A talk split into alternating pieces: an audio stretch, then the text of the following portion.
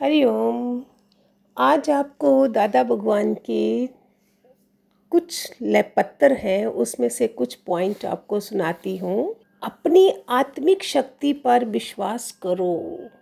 आपको पता है हमारे में कितनी शक्तियाँ हैं, जब हम जिम्मेवारी लेते हैं, किसी के लिए जीना सीखते हैं तो हमारी शक्तियाँ निकलती हैं। जब हम आई में डाई यू में लिव करते हैं। तो हमारी अपनी कितनी शक्तियाँ छुपी हुई बाहर आती हैं। जब यू में डाई आई में लिव तो हमारी सारी शक्तियाँ बैठ जाती हैं।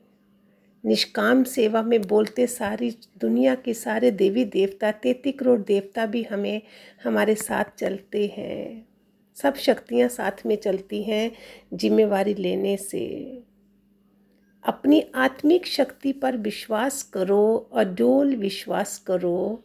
पीछे देखेंगे सफलता तुम्हारे कदमों में गिर रही है। कामयाबी पीछे पीछे आती है।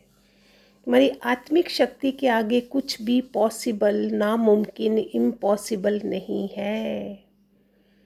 हमेशा भगवान जी बोलते nothing new under the sun ऐसी कोई चीज़ नहीं जो सूरज के नीचे मुमकिन, नामुमकिन हो। हमेशा बोलो आई कैन डू मैं ये कर सकती हूँ।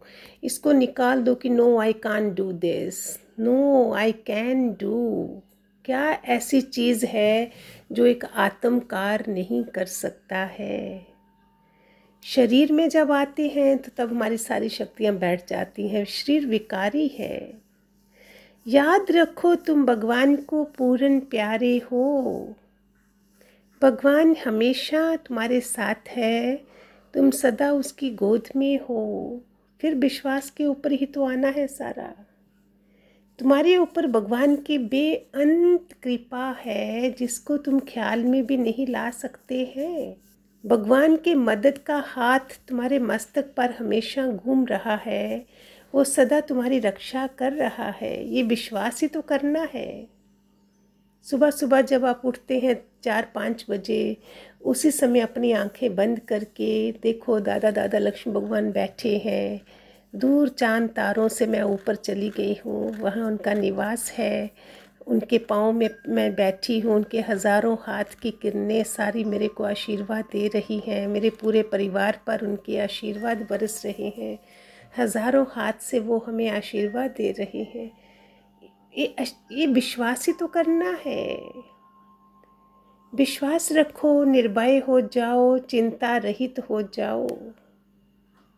विश्वास करने में तुम ऐसी अवस्था में आ जाओगे जहाँ अज्ञान, मोह, बंधन, दुख, अशांति, चिंता, द्वेत, वैर, कम ज़्यादा देखना, तेरे मेरे ख्याल का ख्याल आ भी नहीं सकता है। वहाँ पूर्ण ज्ञान है, पूर्ण प्रेम है पूर्ण शांति है, पूर्ण आनंद है। ऐसी अवस्था अवश्य हासिल कर सकते हैं जब हमको पूरा विश्वास है। हमारे स्वभाव, संस्कार, हमारा एटीट्यूड सब बदल जाता है एक सतपुरुष के पास आने से। इसीलिए तो हमें लाया जाता है इधर। हमारा एटीट्यूड अच्छा हो, हमारा व्यवहार अच्छा हो तो देखो हमारे कैसा, कोई भी तो हमारे से नाराज़ नहीं होगा। कैसे कैसे कैसे कैसे बदलाव लेते हैं लोग सत्संग में आके? स्पेशल ट्रेनिंग्स लेते हैं, कितनी कितनी पढ़ाई करी होती है बाहर देशों में जाके, लेकिन ये वाले बातें, स्वभाव, संस्कार, ये सब नहीं आए तो उनकी पढ़ाई भी बेकार चली जाती है। घर में जीने का पता नहीं चला, ढंग नहीं आया तो वो पढ़ाई भी तो बेकार हो गई।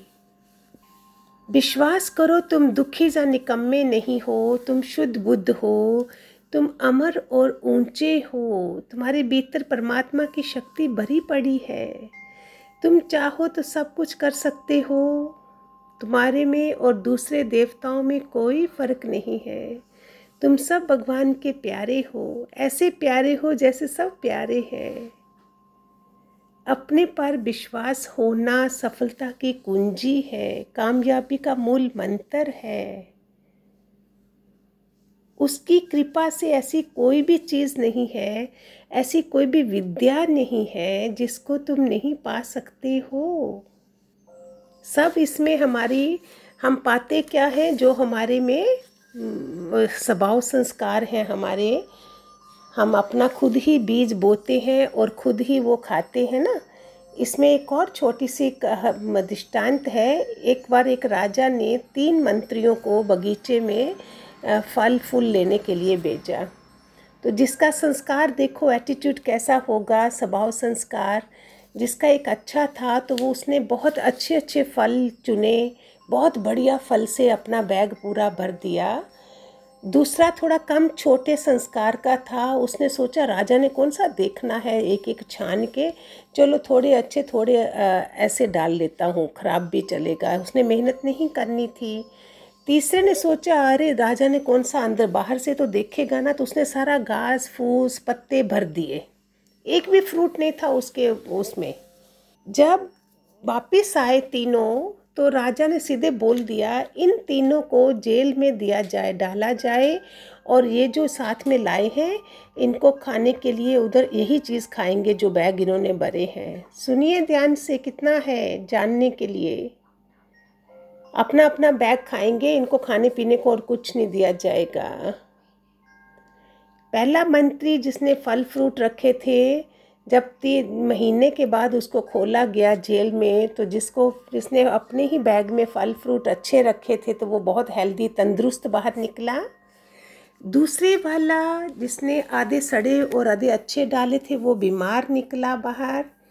और तीसरे वाला, जिसने घास फूस रखा था, वो टोटल ख़त्म मर चुका था।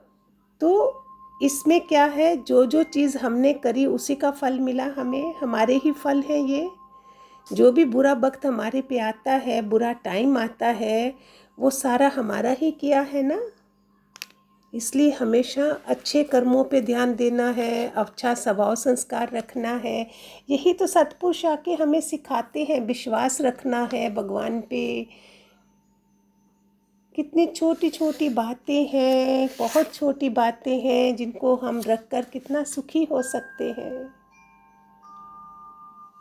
चाँद में अमृत होता तो कभी जह कम ज़्यादा नहीं होता। समुद्र में अमृत होता तो उसका जल कभी भी नमकीन नहीं होता। देवताओं के पास अमृत होता तो पुण्यशीन होने पर स्वर्ग से मृत्यु लोक में नहीं गिरते। अमृत कहाँ है? शेषनाग के मुख में अमृत होता तो उसके डंक से लोग नहीं मरते। स्त्री के मुख में अमृत होता तो उसके पति नहीं मरते।